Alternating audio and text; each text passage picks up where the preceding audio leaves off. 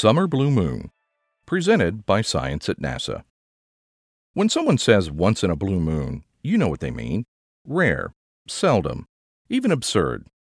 This year, it means the end of July. For the second time this month, the moon is about to become full.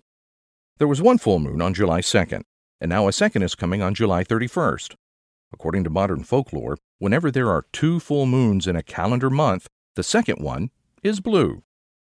This definition of a blue moon is a recent thing.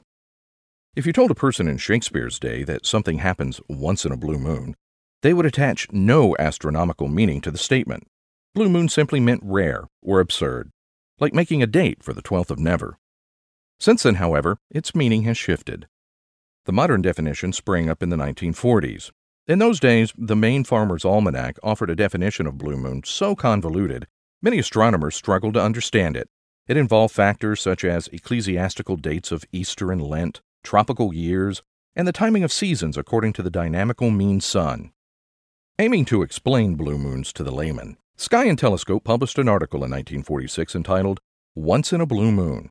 The author, James Hugh Pruett, cited the 1937 Maine Almanac and opined that the second full moon in a month, so I interpret it, is called blue moon. That was not correct, but at least it could be understood, and thus the modern blue moon was born.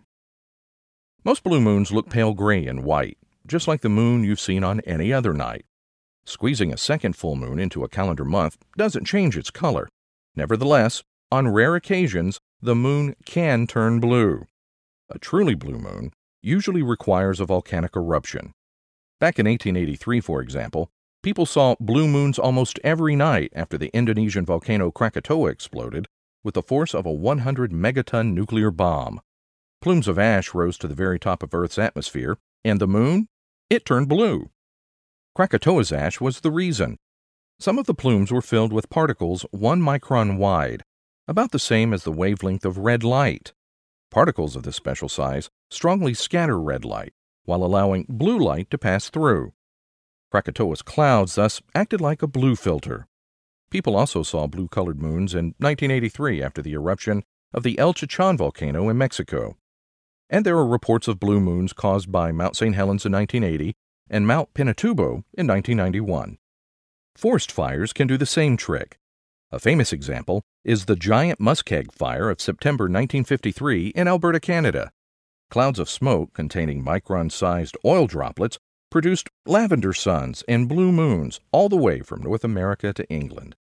At this time of year, summer wildfires often produce smoke with an abundance of micron sized particles just the right size to turn the moon truly blue.